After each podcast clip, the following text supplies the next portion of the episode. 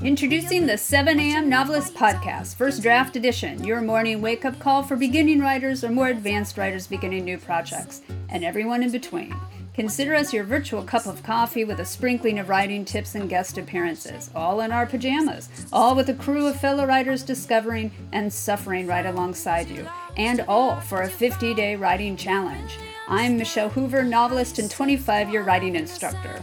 I am not a morning writer or even a morning person, but I'm waking up early to get us all going, and I hope you do too. The writing challenge begins October 4th. Find us at 7amnovelist.substack.com or other podcast venues.